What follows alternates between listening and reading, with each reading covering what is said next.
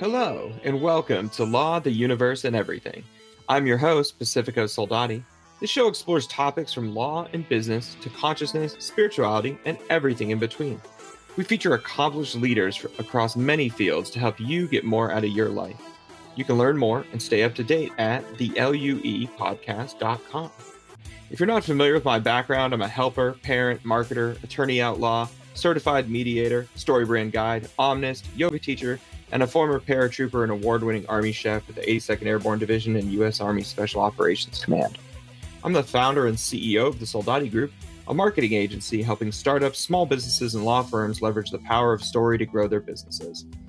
Law, Universe, and Everything is a production of the Soldati Group.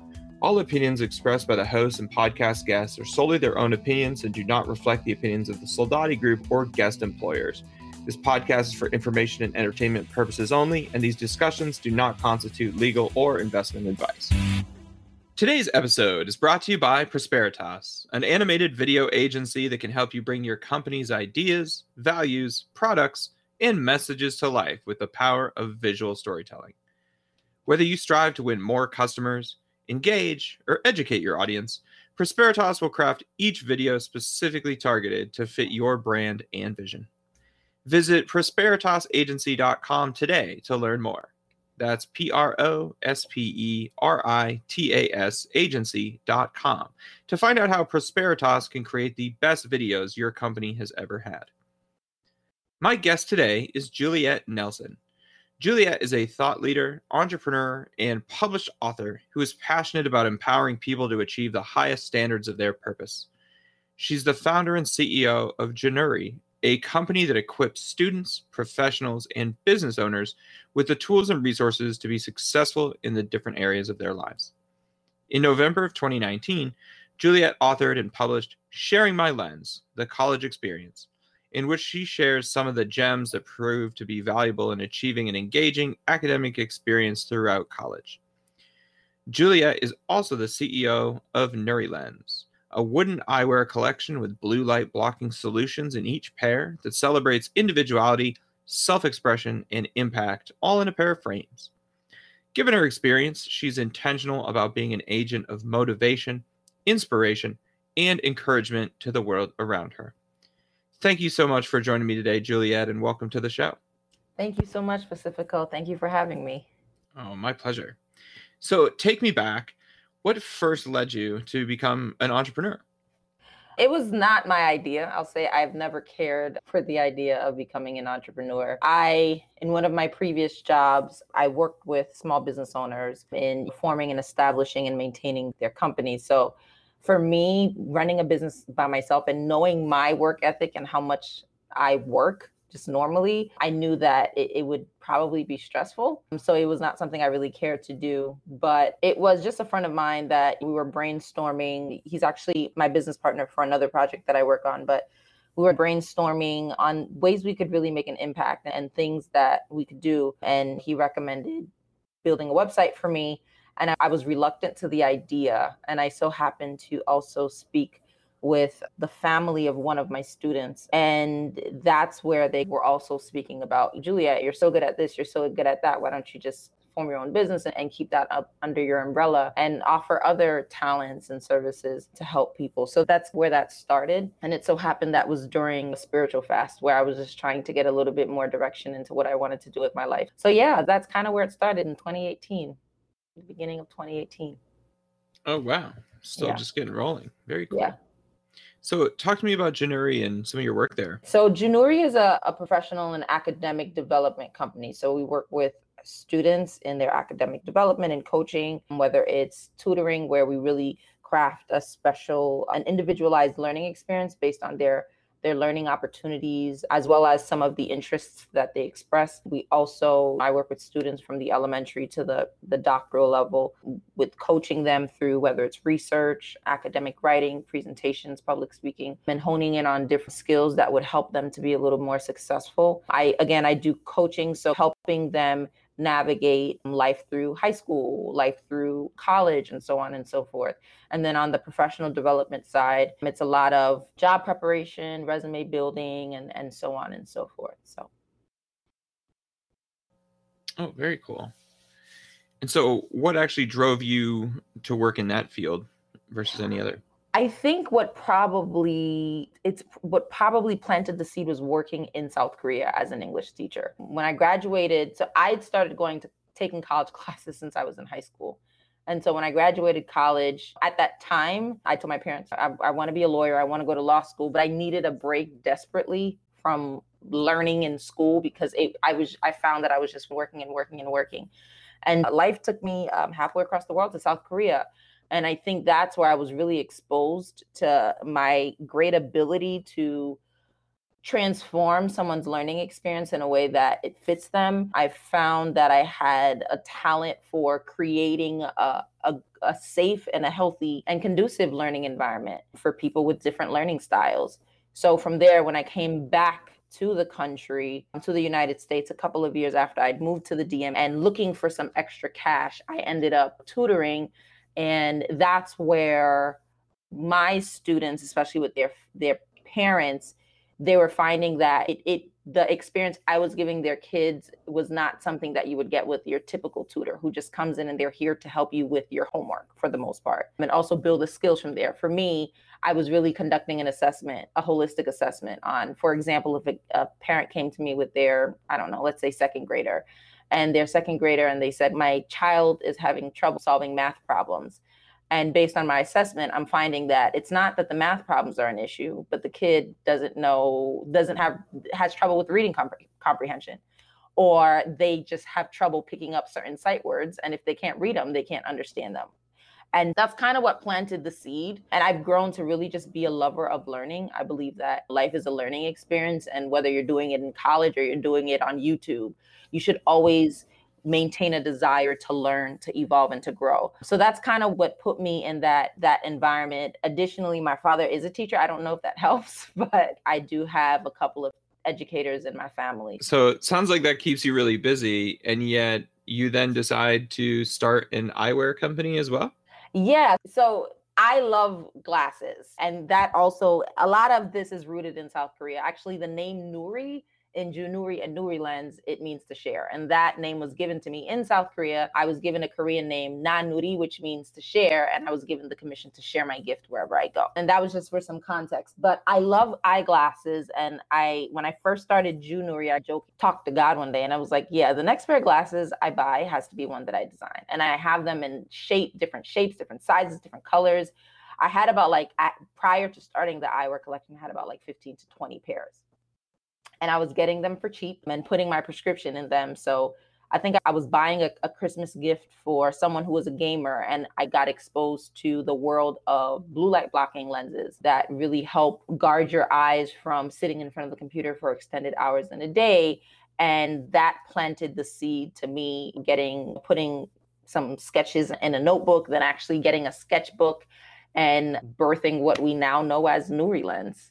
So Oh, very nice. It's quite the quite the balancing act you have for yourself there. So tell me a little bit about your experience becoming a published author and what drove you to share your experience of your college years so i i'm blessed that there's always someone who's planted a seed actually someone who who had their own independent publishing company had come to me, approached me about writing a memoir about my life. And as I was working toward that process, I had some kind of epiphany where it was like, that's not the person who needs to show share your story, but you got to share your story. And I struggled with how to really share my life's journey, my life's learning journey in a way that would be impactful. And so I remember speaking to one of my mentees and we were just reminiscing on a lot of the things that we learned in high school but didn't really prepare us as much for college. And that's when the light bulb went off in my head. The nice thing is i'm currently a, a doctoral candidate. So going through my coursework as a phd student in industrial and organizational psychology i was able to look at the the academic experience through a different lens, more of a psychological lens, and asking a lot of the why questions. And that helped, you know, put bring this book together. But yeah, it was, I believe I, I took maybe three to four weeks. And it's not something I recommend to anybody try at home in such a short time. Uh, but I took three to four weeks of writing the book and compiling it and reviewing and editing it and this was going to be this was really going to be the launch of my publishing company so i had to run it through my own system and yeah so from there i it, it just became a gift to myself for my birthday and more of almost like a, a book to my younger self. The things that i wish i knew and the gems that i wish i shared with my younger self so.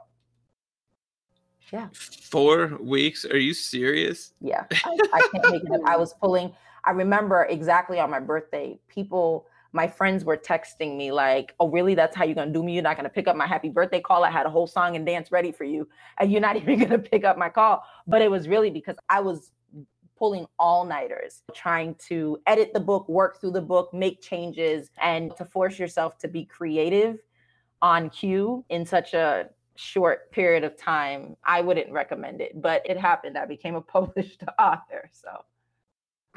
That is so wild. Oh my god. Yeah. yeah, I'm like I'm working on a book that I'm planning for like publishing in December and I'm still just okay, I've got 180 days left, so if I get two pages in per day and do this and that and then but jeez, wow, that is crazy. 4 there's weeks. A, oh there's a method oh to my madness, but it, oh, can yeah. be done, but it there's a lot intense. of you need a lot of grit and you really I, I, think the part of it it's almost it's almost like writing a dissertation or a thesis mm-hmm. i'm, I'm oh, going yeah. through the dissertation process now and i can guarantee you once i'm done with that dissertation i probably don't want to look at another paper oh yeah never, never write again so so in the same sense when it's I found that writing a book and I'm I also do book coaching. So I always tell my clients clients they get excited, "Oh my goodness, I want to have my book published as soon as possible." And I always tell them that you can't put a timestamp on the creative process. That's how you take away from the quality of your book and of your purpose and of your message. So mm. you have to be okay with saying, okay, I might have to put, you know, add a couple of extra weeks or a couple of extra months because to be creative on cue again, it is draining. And once you're done, you're like, I do not want to look, I don't even want to send a text message. Yeah. I don't like letters. Like, right. Get out of here. Yeah. Right. Wow. That is insanely impressive. Very well Thank done. Thank you. And so now, so you said you started a publishing company too. So now I you did. have a publishing company as well. Where does yeah, it? I, I don't know. That's a great question. yeah, the publishing company, and they're all a derivative of Junuri. They're all tied in some way. Junuri, our mission is to empower people to achieve the highest standard of their purpose. So with the publishing company, it's sharing your voice, your vision, and your lens. And that's part of people walking in their purpose and then you have Nuri Lens, and our slogan for Nuri Lens is to see through the lens of your purpose. So you have a pair of frames that allows you to focus on your goals, focus on your vision, and keep moving toward it. Where does it end? That is a great question. I know, and and I I do have other projects and so on and so forth. I would imagine you do. Interestingly enough, my father, I remember going to my dad and telling my dad, I always call my parents and I put them on a conference call. And I'm an only child. So who else do they have? I call them, I put them, I'm like, okay, we have a family meeting. I need to talk. And I was like, I have this crazy idea. I saw a picture on Instagram and I want to make, I want to do this. Let's do this. And my mom's like, Juliet, I'm getting off this phone. Like you, you have too much going on. And my father stayed on the phone and my father said, I'm going to say something. I don't want you to cut me off. And he said, Juliet, you are crazy. And and I'm like, why would you say it? He's don't defend yourself. You're crazy, but I promise you, one of these crazy ideas of yours is going to take off because you can't keep coming up with all these ideas and one of them doesn't take off. So it's nice to know that my parents have my back. But I will say that I'm currently in a space where I'm really trying to be more intentional about my time and my energy. My friends all say that I'm a workaholic and I love to work. And I've always been like that. I've always loved to work really hard. I was always juggling several projects at the same time, one way or another. So I'm in the space where I'm trying to be very choosy about what I'm going to let go of, what I'm going to reframe so that it, it works. But yeah, balance is becoming an increasingly uh, big theme in my life right now. Things might stay. Think it's. I'm not gonna say I'm gonna stop, but maybe not add anything else. I can't make promises I won't keep. no, I'm totally the same way. Like I, I started my originally just a marketing agency, which now I kind of address it as like a business solutions firm and, and, media company. So I started this podcast mostly as like a lead generation tool, and then mm-hmm. it just metastasized into like craziness. I mean, this is tomorrow. I'll be doing my 50th episode, and nice. I just started like a month ago. so it's just. And you, you telling know. me about writing a book in three to four weeks? and you're 50 oh, episodes yeah. in a month. Okay. Oh yeah, I've got yeah. I mean, I did today. This is my fourth episode of tape today. My max is uh, Wow. the, the most I've ever done is five. It would have been six, but someone canceled one of the days. But yeah, I have friends that are just like, I can't keep up with this level of content creation. I was like, Mhm. oh. so yeah, it's been really fun. But when I started off, I was like, okay, I got to keep the top of the funnel full. So I'm going to ask 25 people to be on the show, and hopefully five of them will say yes. Right. And I don't know, it's not like a lot of other endeavors where you get like a really low response rate and 20 of the people, like 80, 90% of the people have said yes. And then I'm just like, oh shit. And like now I just booked like my, I don't know, 60th person and I've got 100 people committed and, and just a few unbooked. And so I'm just, yeah, it just took on a life of its own. And then I'm like, Yeah. Okay, I need to like independently monetize this, but now I actually need to go back and focus on my lead generation in my business and, and Right, get all that right. stuff going. Cause yeah, this is just uh taken itself in a different and really fun direction that I love. It's something I look forward to every day. Get to talk to people from all over the world, all different industries, doing all kinds of different cool stuff and just seeing how people do things differently. And I love that. So Right.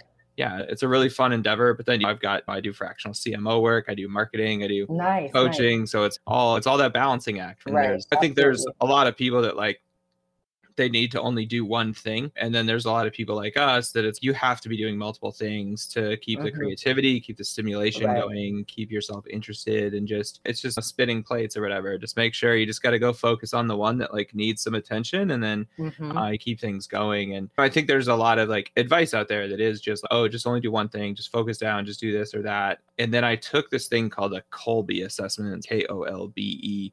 I'd never Mhm. heard of it before, but I was going through a, a program and they offered it to us. And and it essentially uh, it gauges what they call your cognitive abilities. So it's spelled like co-native abilities.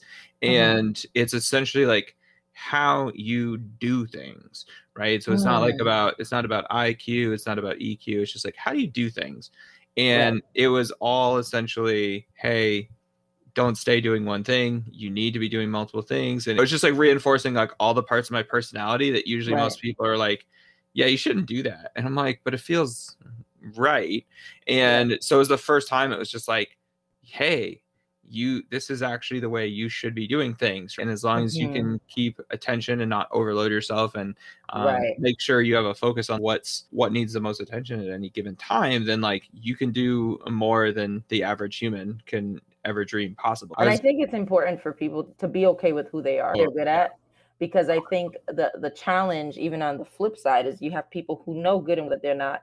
I don't want to say capable, but um, juggling multiple things at once may it may not fit for them, and that's okay. That doesn't make them less than right. But there are some of us who can do that.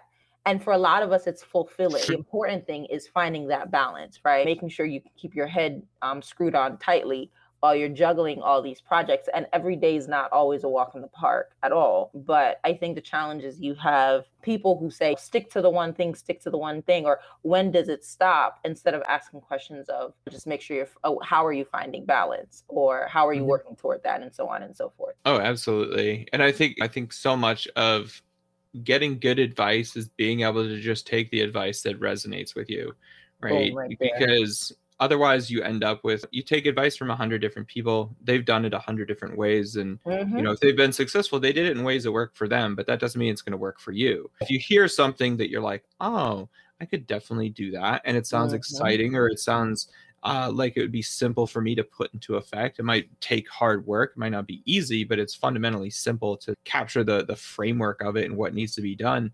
And and then it's like the sky's the limit for you. But if you're Right, kind of right, just right. like you're trying to copy and paste something someone else has done it's you're a unique individual. Nobody's done things like you. I don't I probably should start wearing glasses, but I don't wear them yet. But I'm not about to start a glasses company. And it's just, hey, I think one thing for me too is people always wonder, oh, what should I do? And what can I like make happen? And to me, something that's always been really powerful is what have you already done? Like actually just go and reflect on like your history Right. and but just make a list of the different things you like, the different jobs you've had, the different things that you've Mhm. done, the different successes you've had, and then try and connect some dots and be like, Right. oh, you did the these three totally like disparate things, but like, what if you combine them and then you put it into a totally new thing, where you get a lot of the most creative stuff happening. Um, that really can change the world. And I think it's important for people to be okay with their process, trusting in their process and, and how life takes them.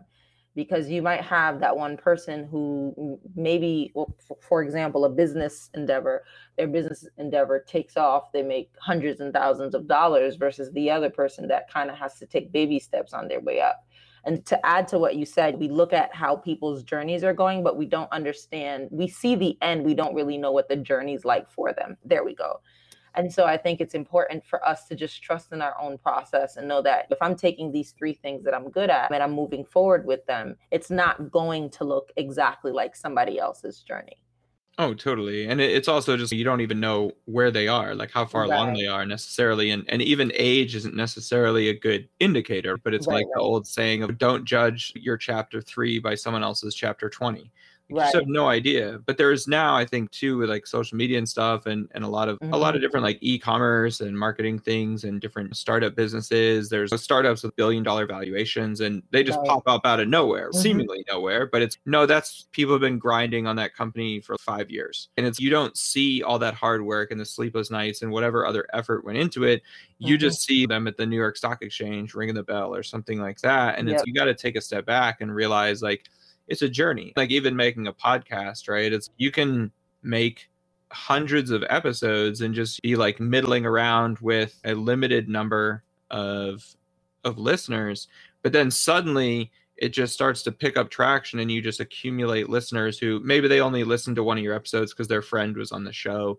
or something like that. But then right. if they like you as the host or they like the questions, they like the dynamic, maybe they tune into another and then that just starts to snowball. And so then you start right. to get that hockey stick of, okay, you podcast for a year and it's, if you're half decent at it, like it's hard not to grow an audience if you're really mm-hmm. engaging and, and people like what you have to offer. But it's really hard for people when it's oh joe rogan just got x million dollars from spotify and so that's literally the most famous podcast from the world you right. can't like measure yourself against somebody, that not to mention. Like he was already famous and but people just jump to those things and it's like then they do most i think what like 25% of podcasts or something have a single episode and something like 30 to 40% is just two episodes. Mm-hmm. So like just getting into the top 1% of episodes produced is just really sticking with it through 50 to 100 episodes and then you're in rare company and then you just build from there but yep. so many people just get discouraged by the lack of feedback or the lack and of engagement growth and yeah and it's just it can be demoralizing because you right. think that's the feedback of oh you suck but it's no literally nobody knows you exist and that's a different thing but i think and it in, doesn't mean that you don't have value absolutely but i think that's so hard for people to understand because mm-hmm. and i mm-hmm. think social media has really exacerbated that just conceptually because you see all the most famous people have millions of followers millions of likes right. and all of that and you're like oh i want that and so, okay, well, they did something outside of social media before the last like five years when that's been its own thing, or just like people blowing up on TikTok just all by themselves. But right. previous to that, it was like the only big people on social media by and large were already celebrities for some other reason. And so now we're getting into an age of native social media celebrities where you can just build it from the ground up. And it's really nice to have a platform like TikTok that is so democratizing that you just be authentic, be yourself, and put yourself out there. And and things will come uh, to you. It's like a magnet. And then that's like a better place to tell, okay, you putting people to sleep because you can at least garner like, all right, this isn't really resonating with anyone. Maybe I need to change it up. But if you're like in a podcast situation, it's just like, okay, you're gonna get five listeners and they're all going to know you for months and months and then it's eventually you can have something that unlocks that door for you so no really i completely i completely agree it, and it, it sucks when you're working so hard and you see someone that takes off to your perception as so quickly. But then again, we also don't understand the, as you said, the time that goes in and also the pressure that mm-hmm. they're under. For you, you start your podcast, you may not be as popular as, for example, one of the Obamas, where you know, hey, they want to dibble and dabble in the podcast world and they get all these listeners. But that's where you have more space to make more mistakes mm-hmm. versus someone who's more well known, their podcast is streamed everywhere and so many people are tuning in they don't have as much room for error. Yeah it's got to be perfect out of the gate. Yeah. So it's always important to really trust your journey and be okay with being yourself. Oh absolutely. And so tell me a little bit more about what was it like to become a published author? What did how did you approach the book launch? And, and what amount of satisfaction did you derive once you actually had that physical copy in your hand? Yeah, I will tell you, and I've been I think I've been saying this for over a year. I really it hasn't fully synced in that I'm a published author. I published the book and then I went to work. that was it. um and interestingly enough, unfortunately, I was planning a, a, book signing. It was after the book launched, but I was planning a book signing in 2020. And I was working on partnering with um, local high schools and parents. And it was going to be a very big event. So it was going to be a, a workshop and a book signing in one. And then COVID happened. I never got a book signing. I never really had really much of a chance to have more of a just a celebration of me becoming a publisher. Nevertheless, I will say it feels nice to know that people are getting something out of the book. My for me, if only one person picked up my book, but there was something that helped them along their journey, that's all that that does it for me and interestingly you there were adults and adults who never gone to college or some who were in their grad school experience and so on and so forth and they reached out and they're like i've gotten messages from the book for my personal life, for myself just as a human being. And those are heartwarming. I think one of the proudest moments for me, it's two proudest moments. One was having my father read it. I gave my parents a signed copy and my father read it and my father called me on the hour every hour to give me an update on what he read and his feedback and to hear my father and another educator to read the book cover to cover and speak to how proud he was. That was a very proud moment for me. And second was i don't remember who it was but someone who made a comment on the black girl with red hair on the cover of my and I had gotten some feedback about why don't you have just more of a more generic picture, a more generic image, but I'm a person with now hot pink hair and people say it, my hair will show up to places before I do. Because you can't miss the hair. And so it was nice to have someone to say, I looked at the cover and oh my goodness, that's so you.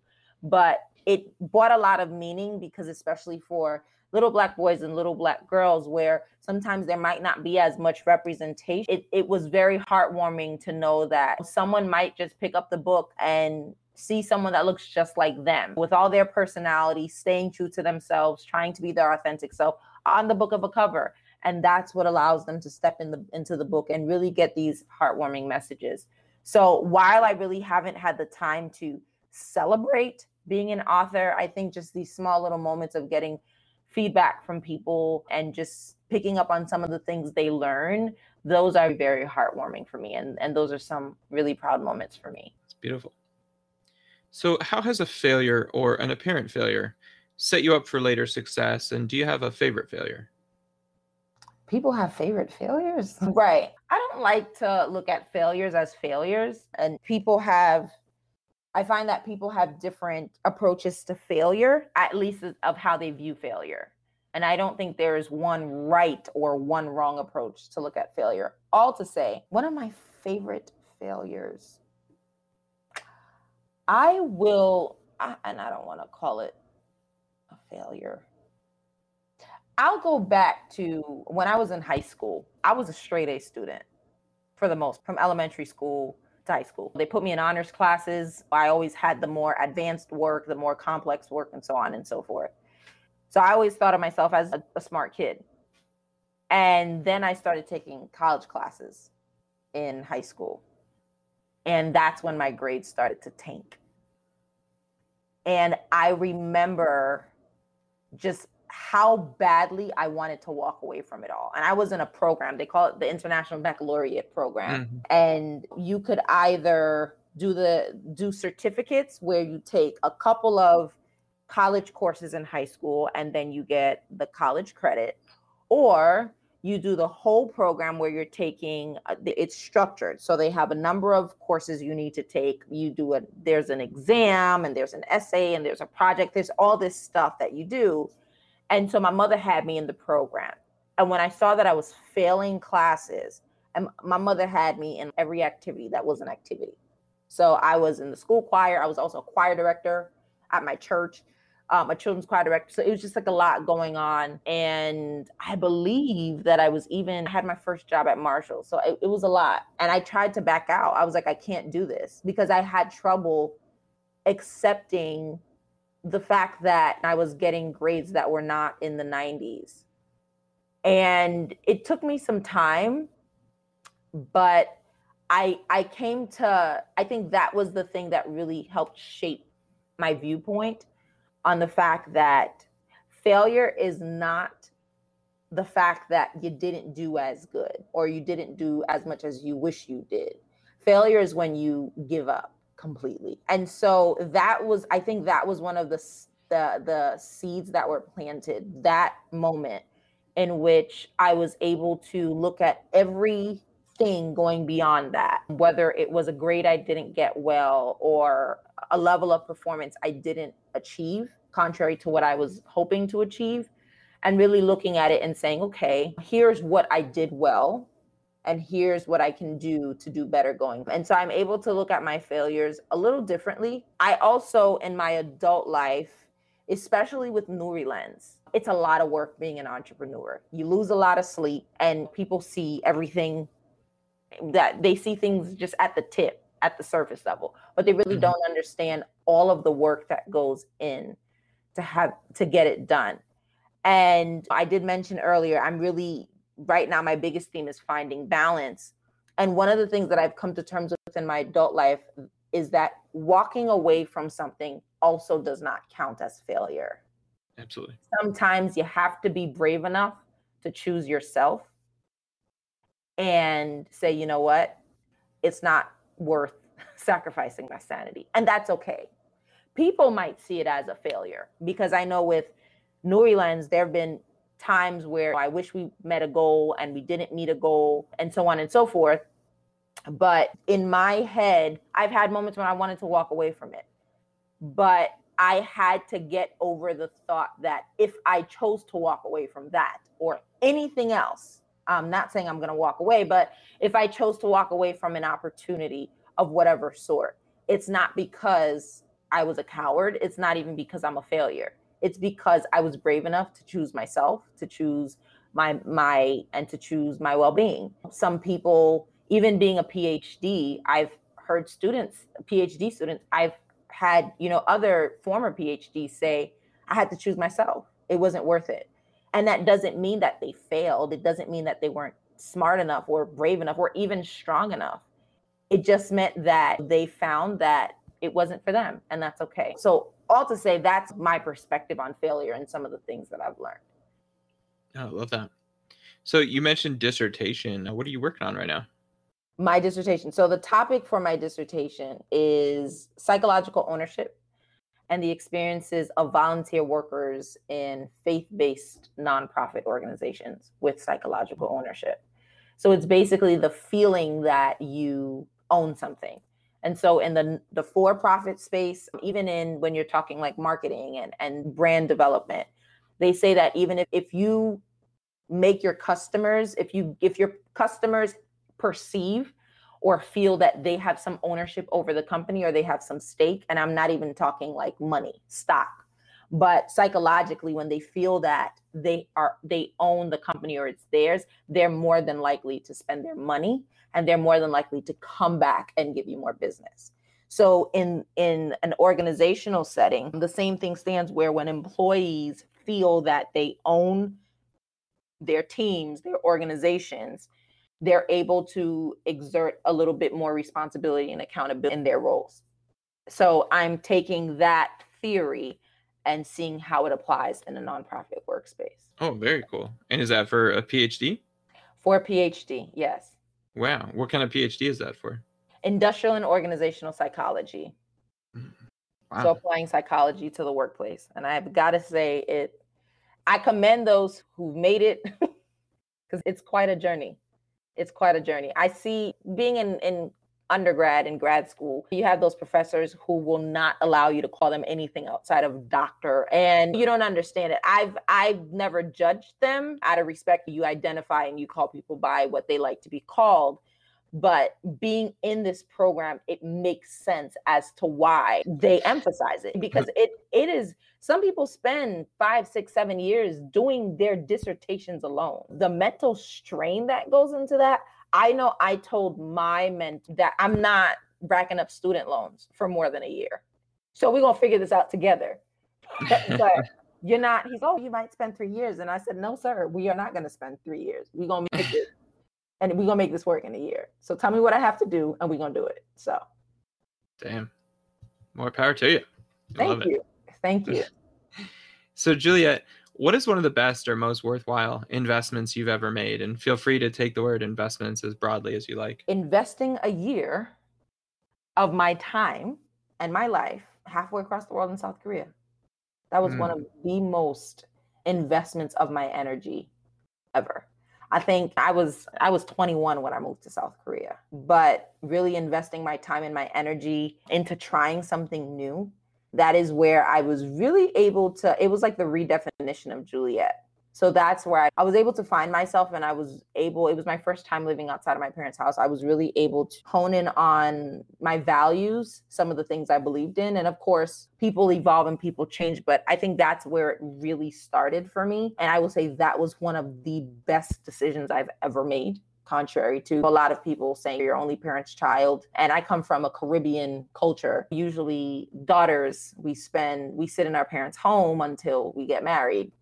Yeah. And here I am going halfway across the world. I mean, if you're looking at Haiti and South Korea, it's two different, two different planets. But I will say that was the most, that was the best and the wisest investment of my time and of my energy.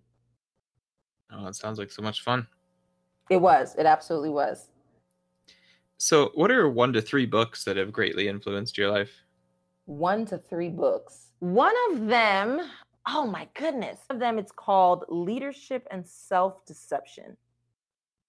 I keep hmm. forgetting the title, but that's my absolute favorite book. My second is The Languages. No, my second, it's not The Languages. It's When Sorry is Not Enough and it speaks on the different languages of appreciation. So it's from the the scholar who wrote came up with the the concept of the five love languages. Mm. And he actually wrote a book on the fact that sorry doesn't mean it's sorry can't be communicated the same to everyone. And so it's put a lot of perspective on just apology, on accountability and forgiveness for me. So that's the second. And the third, am I not allowed to use my book?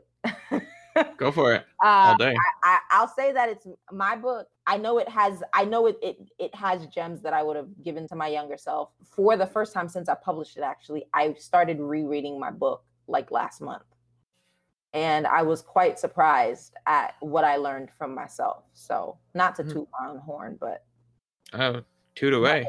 We're here for it. So, if you could have a gigantic billboard anywhere with anything on it, what would it say and why? Love yourself and love others. I just we live in such a uh, we we life is so short. And i think us getting in the hustle and bustle of, life and with covid and so on and so forth i'm pretty sure it's slowed a lot of us down and had us looking at our lives and reevaluating how we live our lives and so on and so forth. But i think for myself i, I try to wake up to be very intentional with my energy with my time and also how i treat others mm. um, and how I treat myself.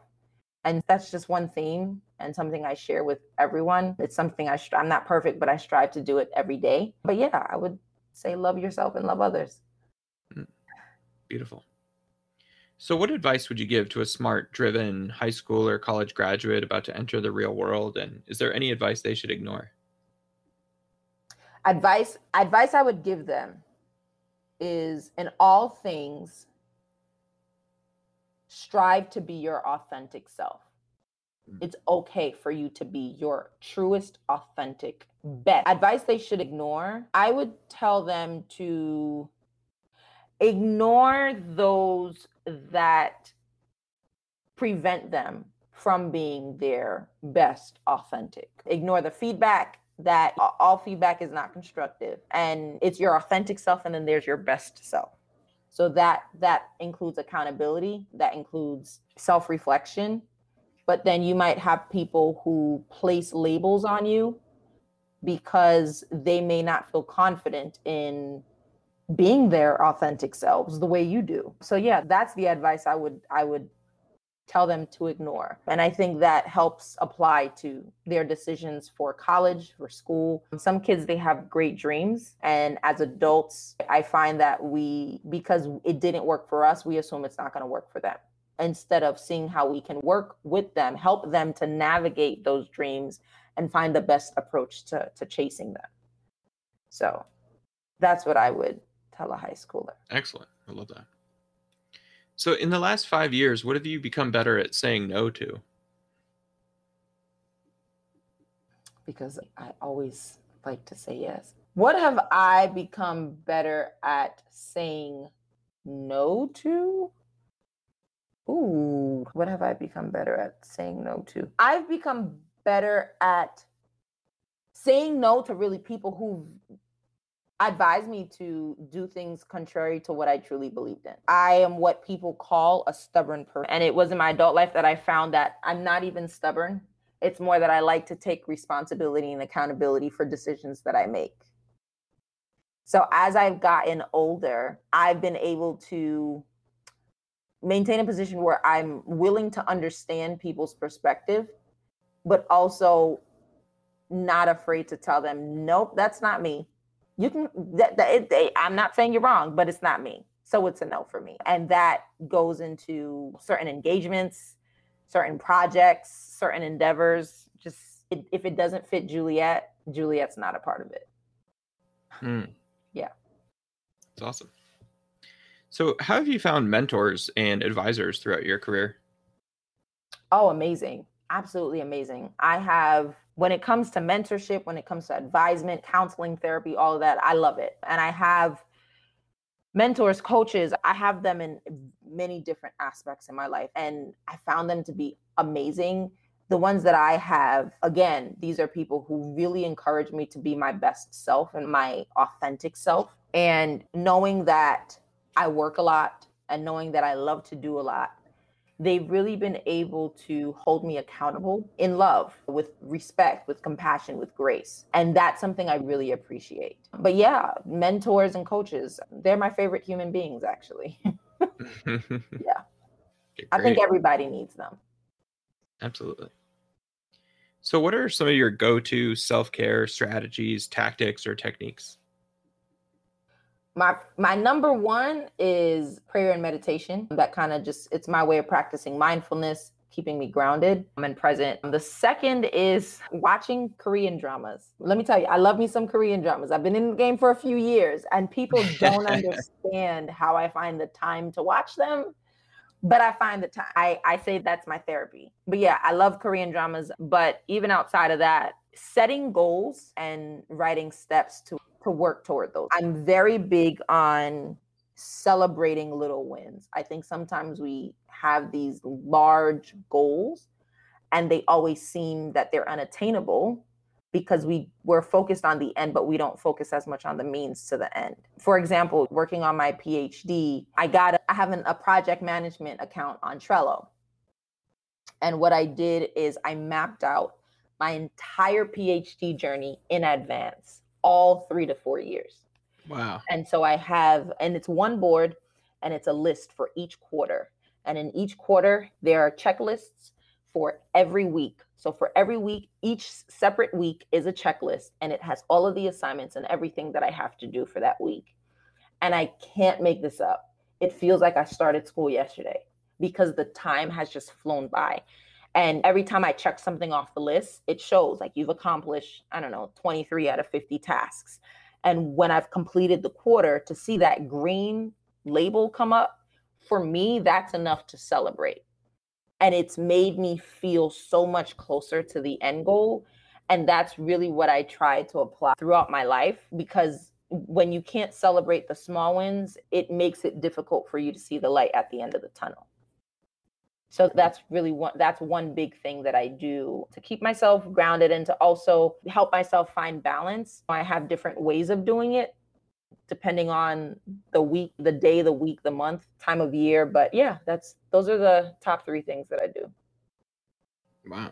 Inspiring. Oh, you're very welcome. So, Julia, this has been an absolutely fantastic conversation. And that does bring me to my last question of the day. And yes. that is what is the kindest thing anyone has ever done for you? The kindest thing. A lot of people do things for me. I will say one of the kindest things, my high school principal. I when I was in high school, I went to a predominantly Caucasian school. And I tend I was often the butt of I was often the, the target of a lot of bias and unfair treatment and bullying by my classmates. I was always the, the one black kid in the class. In one of my class, I felt like I was being bullied. And one incident happened, and I approached my teacher about it. And I told my teacher that it made me uncomfortable. I wasn't happy about it. And he took it lightly. He said, Oh, the kids were joking. They were choking. Don't take it seriously. And I said, I don't like it. I don't want it to happen again. And it happened again. And so I remember marching to my principal's office, telling my principal, I've never been in a fight before. But if this happens again, someone's leaving this high school in a stretcher. Um, and it's not going to be me. And I, I told him, I don't like to cause trouble. So I don't want trouble. Not to say I was a horrible student, y'all. I kid you not, it never happened again. It never happened again. And when I think of kids being bullied in school, some of whom commit suicide or hurt themselves or something like that i'm it always hits so close to home because i'm touched because there was an adult who took me seriously even when another adult was not taking me seriously. So the fact that my principal was able to address it with my teacher and for me to never ever deal with that again that was probably one of the the most kindest things that someone has ever done for me. And i literally will remember it for the rest of my life. So powerful. Yeah. Thank you again juliet for joining me today. It's been an absolute pleasure getting to speak absolutely. with you. Absolutely. Thank you for having me. Of course anytime. Today's episode was brought to you by Prosperitas, making unforgettable videos for unforgettable companies. Visit prosperitasagency.com today to learn more. Thank you so much to all of our listeners for tuning in to today's show. If you enjoyed the show, please leave us a review on Apple Podcasts or wherever you found us so that others can find it as well. And follow us on Twitter, Facebook, and Instagram at the LUE Podcast or visit our website at theluepodcast.com. And if you'd like to support this show even further, I'd love to invite you to become a patron of the show.